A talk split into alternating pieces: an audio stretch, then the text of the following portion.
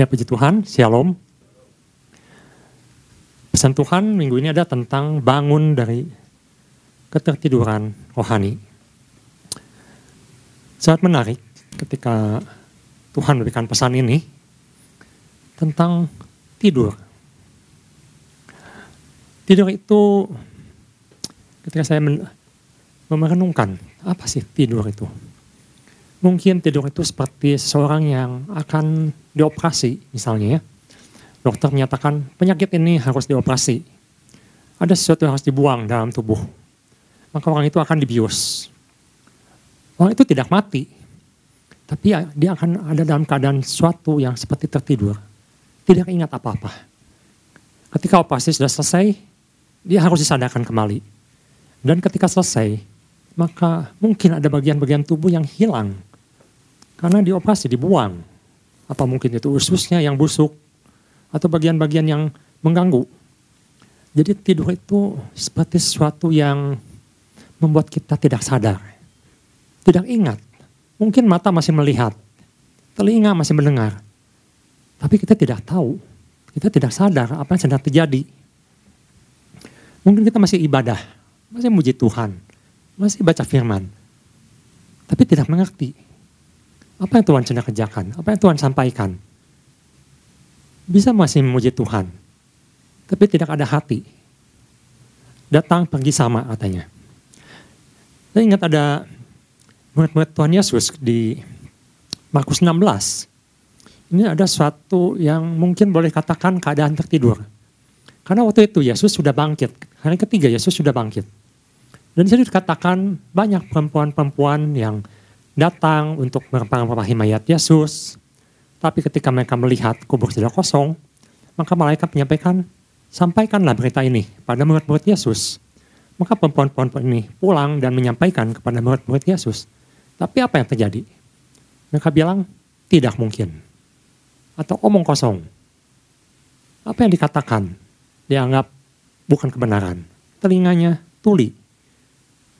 Dan ketika Bapak Gembala sudah sampaikan, dua murid Emmaus bertemu dengan Yesus, bercakap-cakap dengan Yesus sepanjang jalan. Mereka melihat Yesus, tapi tidak mengenal Yesus. Mereka dalam keadaan tertidur, buta, tidak bisa melihat. Seperti itu mungkin ya, dianggap tertidur. Makanya Tuhan sampaikan pesan ini, bangun, wake up, stand up, rise up, ayo, bangun kembali, Ingat kembali, sadar kembali. Karena Tuhan ingin kita kembali kepada panggilan yang awal yang Tuhan sampaikan yaitu menjadi terang. Menjadi garam. Menjadi dampak bagi orang lain. Dan ini juga sekaligus menjadi satu peringatan. Karena ada sesuatu yang mungkin berbahaya atau mengancam kehidupan orang-orang percaya. Karena ada kegelapan. Ada spirit of slumber. Tertidur. Spirit yang nyaman, yang enak yang sedang tidak mau diganggu. Kita sedang baik-baik saja kelihatannya. Tapi sebenarnya kita sedang tuli, sedang buta, sedang tumpul. Dan Tuhan ingin kita keluar, bangun, ini rasa nyaman dan aman ini. Saya ingat ada cerita yang mengatakan bagaimana cara menjatuhkan monyet di atas pohon. Maka angin itu akan menerpa dengan keras pohon itu. Tapi monyet itu tidak jatuh. Apa yang membuat monyet itu jatuh? Ya kita sudah sering mendengar cerita ini ketika angin sepoi-sepoi, ketika nyaman, ketika enak, ketika monyet itu mulai tertidur, maka monyet itu akan jatuh. Jatuh dengan sendirinya. Tidak perlu diganggu lagi, tidak perlu digoyang-goyangkan lagi. Dia akan jatuh dengan sendirinya. Karena kenapa? Karena ia tertidur. Maka genggamannya akan lepas, genggamannya akan jadi lemah. Kemarin Bapak Isa katakan, ternyata banyak sekali dampaknya. Saya sendiri ketika merenungkan kembali, aduh, ternyata spirit of slumber ini berpengaruh banyak dalam kehidupan kita. Dalam segala aspek. Saya akan ulang sedikit. Ada menyangkut aspek spiritual atau spiritual life. Ada rohani yang dingin. Nggak ada antusias. Ada spirit of stupor atau spirit yang membuat kita pingsan, lupa, nggak ingat. Bahkan menyangkut fisik, fisik jasmani. Ngantuklah, malaslah, ya semangat lah, bahkan menyangkut ke kehidupan emosional. Sudah tidak semangat lagi, muji Tuhan, tidak ada ekspresi, asal datang, asal bunyi, emosi yang dingin. Dan menyangkut juga mental, lamban, menunda-nunda, menutup-nutupi. Jadi saya ketika saya renungkan, waduh, ternyata dampaknya luas sekali.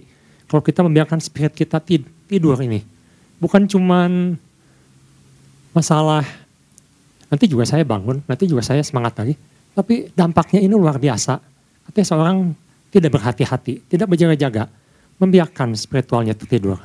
Nah pagi hari ini saya akan membagikan apa yang bisa saya lihat di Efesus misalnya di Efesus 5 ayat 14 di sini dikatakan saya, kita akan baca di Efesus pasal 5 ayat 14 dikatakan itulah sebabnya dikatakan bangunlah hai kamu yang tidur dan bangkitlah dari antara orang mati, dan Kristus akan bercahaya atas kamu. Terjemahan lainnya, bangun, awake, sadar, ayo sadar. Sadar kamu ada di mana, ingat kamu siapa. Lalu bangunlah dari tidurmu. Ada yang mengatakan sleeping, dalam keadaan tertidur kita ini sekarang. Ada yang mengatakan sleeper, sleeper itu orang yang suka tidur. Senangnya tidur. Ayo bangun, Rise up, berdiri. Jangan masih duduk, jangan masih berbaring. Bangun. Kakinya di berdiri di antara dua bumi ini. Di bumi ini. Diri. Bergerak.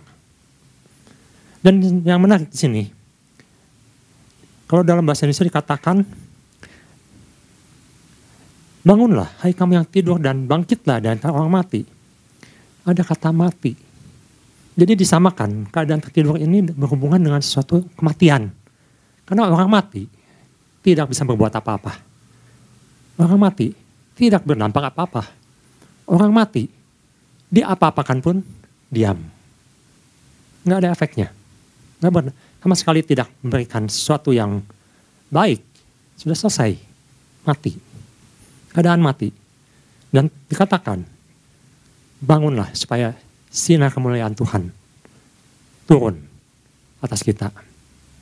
Memang menarik, kalau kata tidur, di Alkitab itu kadang-kadang dihubungkan dengan suatu kematian.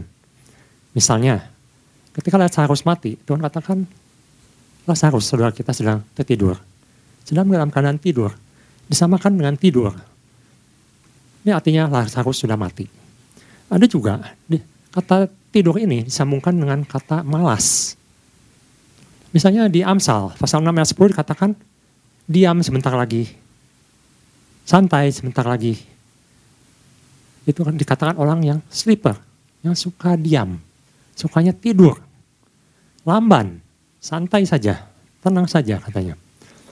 Ada juga tidur ini berhubungan dengan kata sadar, tentang kesadaran, tentang mimpi. Seorang yang tertidur, dia akan bermimpi, dia akan berangan-angan kalau saja saya punya ini, kalau saya saja saya bisa ini. Coba kalau saya punya ini. Coba kalau saya punya itu. Hanya sebatas pikiran, hanya sebatas keinginan. Di angan-angan, masih jauh dari kenyataan. Tertidur, hanya ingin, hanya kalau. Maka di sini Paulus mengatakan bangun, sadarlah.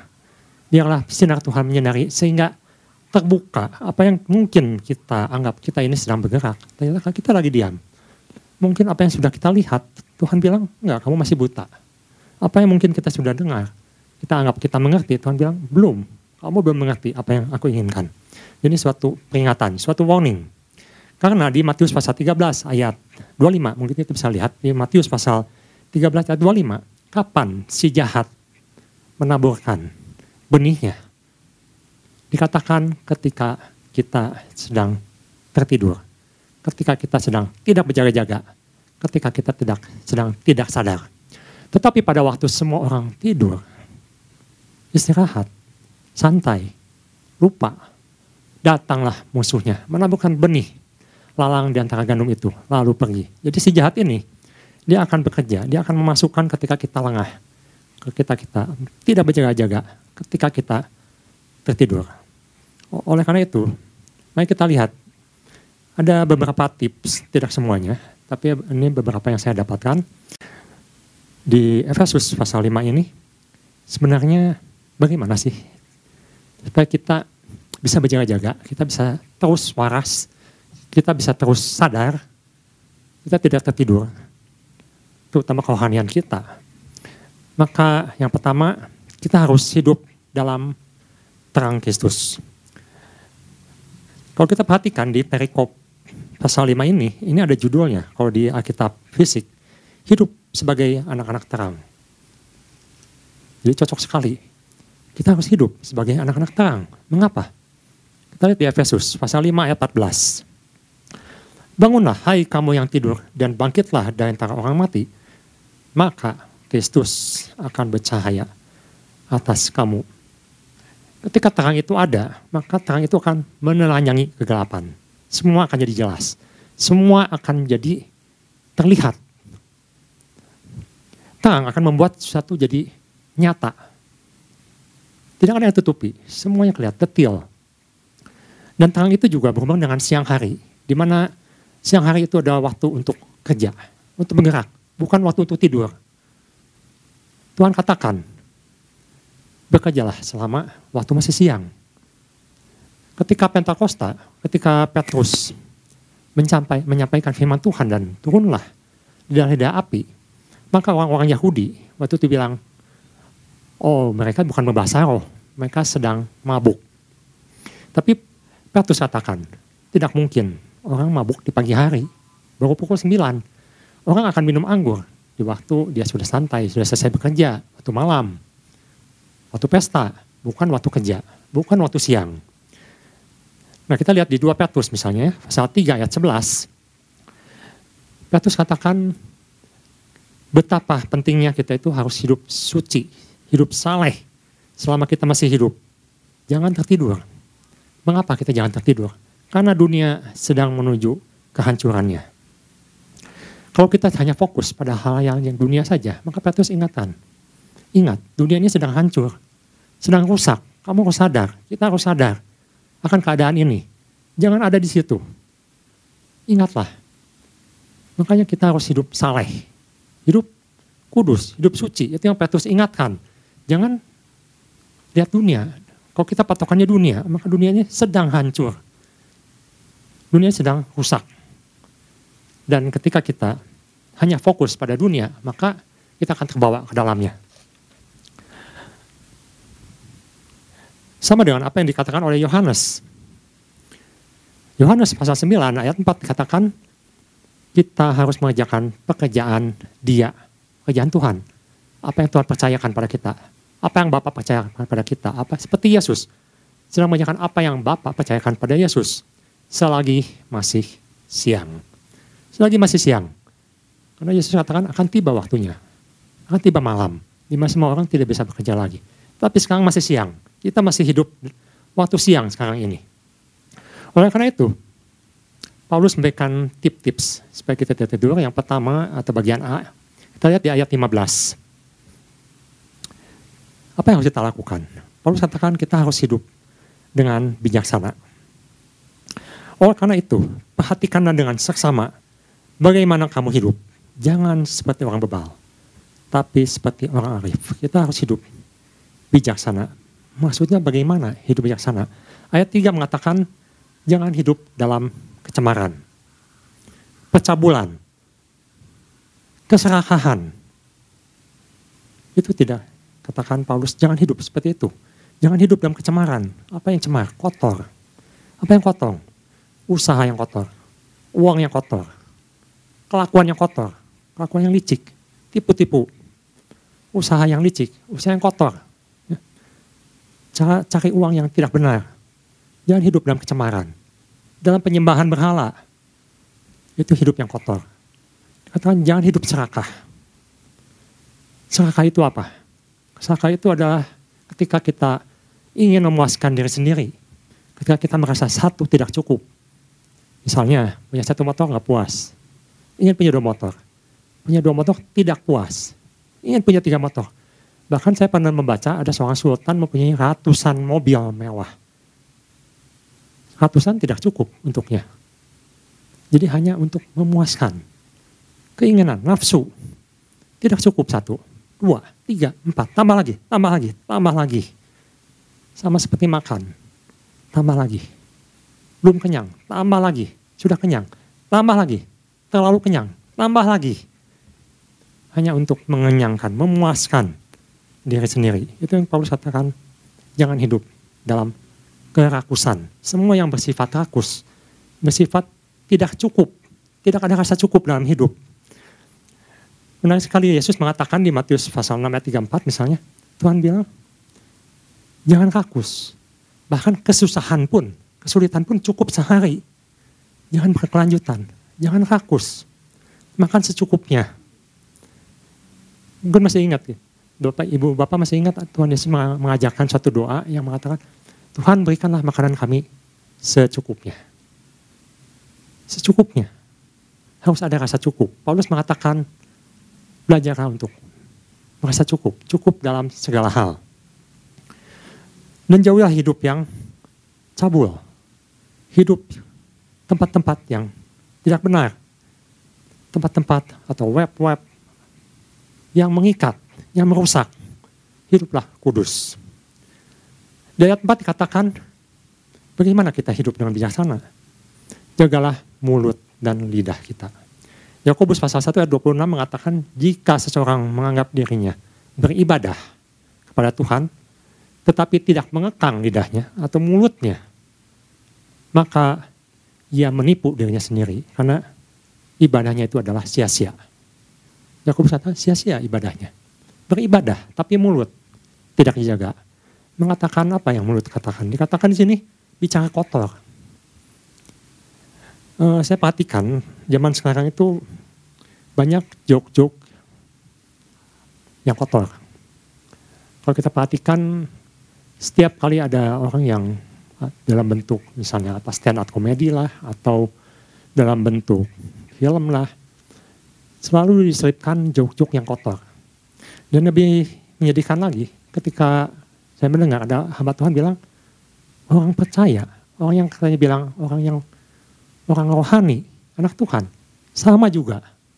Kalau sudah berkumpul, ada joke. Kadang-kadang yang disampaikan ada joke-joke yang kotor. Dan waktu itu hamba Tuhan mengatakan, ibu-ibu lagi yang melakukannya. Kita perlu introspeksi, kita perlu menilai diri. Apakah perlu dalam satu lingkungan yang Tuhan katakan kudus langkau, kita menyampaikan sesuatu yang kotor. Joke-joke yang kotor. Sesuatu yang sebenarnya memalukan. Memalukan untuk anak-anak Tuhan Jangan bicara kotor. Itu yang Paulus katakan. Bukan perkataan yang kosong. Bukan perkataan yang asal bunyi. Asal ngomong. Sembrono. Isinya kosong. Mungkin ada orang yang mengatakan, ah saya emang gak mau sama. Najis katanya.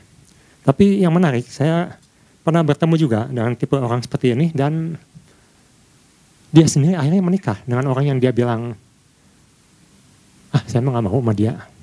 Najis katanya. Tapi dia merit sama dia. Itu perkataan kosong, kosong. Perkataan yang tidak bermakna. Perkataan yang asal ngomong. Yang tidak berbobot. Bahkan ada orang yang mengatakan, ah saya mah apa aja. None daek katanya. Itu hati-hati kita dalam berbicara mungkin kelihatannya merendahkan diri. Tapi itu perkataan apa yang kita katakan itu dicatat. Tuhan tahu apa yang kau katakan. Kita pernah mendengar ada kuasa dalam perkataan. Jangan berkata sembarangan. Itu yang pertama yang dikatakan Paulus hiduplah dengan bijaksana. Yang kedua, yang itu bagian B, di ayat 17 dikatakan jangan bodoh. Usahakan untuk mengerti kehendak Tuhan. Cari apa kehendak Tuhan. Jadi yang bagian kedua ini atau bagian B ini kita harus menggunakan waktu dengan baik. Kapan kita bisa melihat seseorang mengerti kehendak Tuhan atau mencari kehendak Tuhan. Kita bisa lihat dari atau kita bisa dengar dari doa-doanya. Dari doa-doanya. Saya pun masih belajar, masih terus berusaha untuk menundukkan diri. Dalam doa-doa, apa yang kita sampaikan pada Tuhan. Apakah fokusnya saya, saya, saya, Tuhan. Saya saya ingin ini. Tuhan. Penuhilah keinginan saya ini. Tuhan saya perlu ini. Semua saya. Atau kita sudah mulai berubah, mengatakan, Tuhan, saya akan ikut rencanamu. Tuhan, tunjukkan jalan yang harus saya tempuh. Fokusnya berubah. Ayat 17 di situ katakan, sebab itu janganlah kamu bodoh, tetapi usahakanlah supaya kamu mengerti kehendak Tuhan. Belajar untuk mengerti kehendak Tuhan. Cari apa yang Tuhan inginkan, kita lakukan. Cari.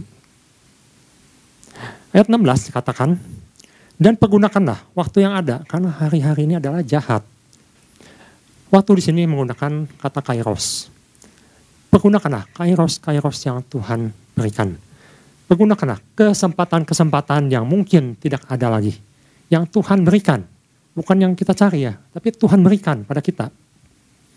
Saya ingat ada yang mengatakan kesuksesan itu adalah gabungan dari kesempatan, kemampuan, dan perkenanan. Seseorang yang punya kesempatan, ada kairos Tuhan, tapi dia tidak punya kemampuan, maka kairos itu akan berlalu dia tidak mendapatkan apa-apa.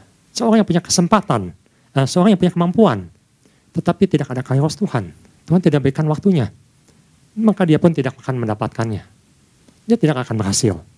Tapi ketika seorang sudah mempersiapkan diri, seorang Tuhan berikan kesempatan, Tuhan berikan kairosnya, dan ada perkenanan Tuhan, maka orang itu akan mendapatkannya. Jadi Paulus katakan jangan sia-siakan kairos Tuhan. Tuhan beri kita waktu, Tuhan beri kita masih hidup untuk melakukan sesuatu yang Tuhan berikan.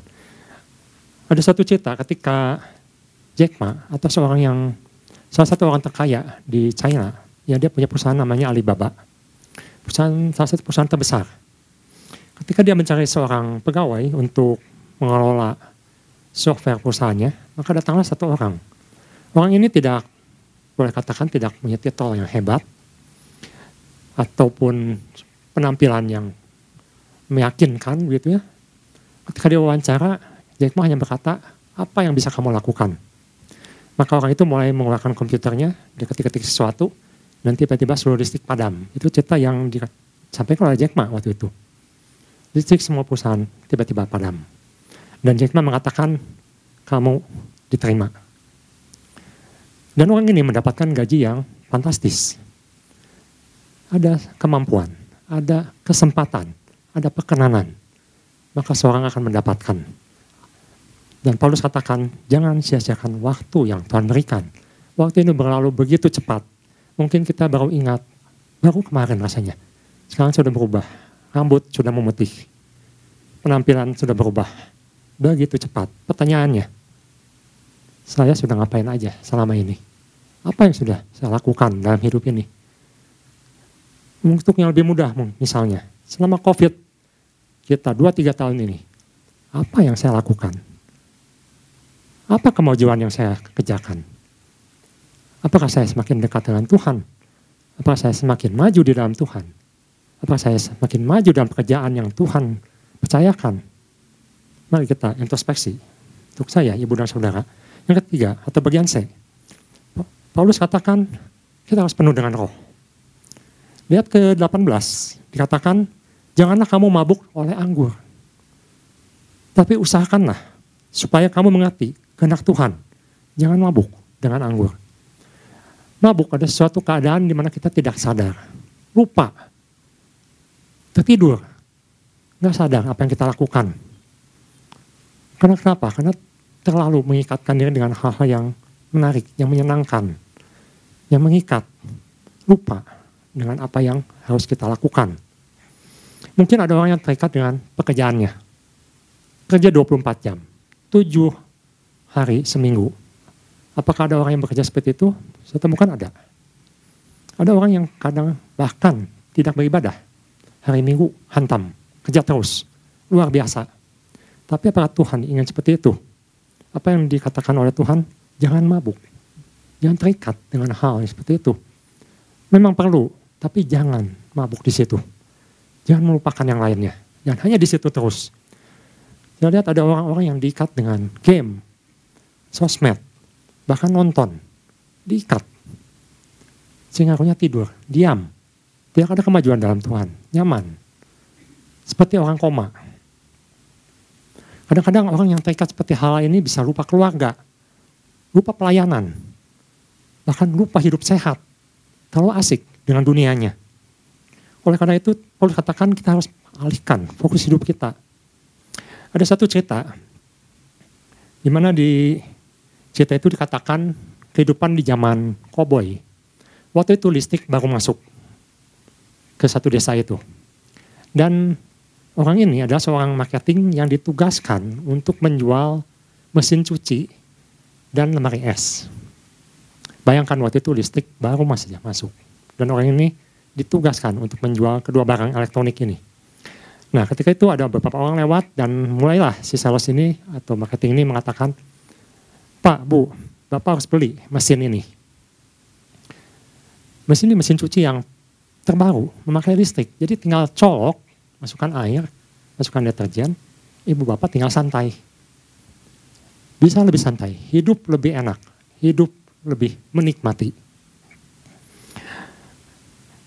Tapi waktu itu listrik baru masuk dan harganya sangat mahal. Listriknya sudah mahal. Ditambah alat-alat ini yang harganya luar biasa. Mahal. Untuk menikmati yang dijanjikan oleh sang sales ini atau mereka ini, kita harus bayar mahal. Orang ini harus bayar mahal untuk menikmati ini. Tapi untungnya orang ini masih sadar. Dia katakan begini, kalau saya beli alat ini, mesin ini, maka saya bukan bertambah santai, saya bukan bertambah nyaman. Saya harus kerja makin lama, saya harus kerja makin kerja keras.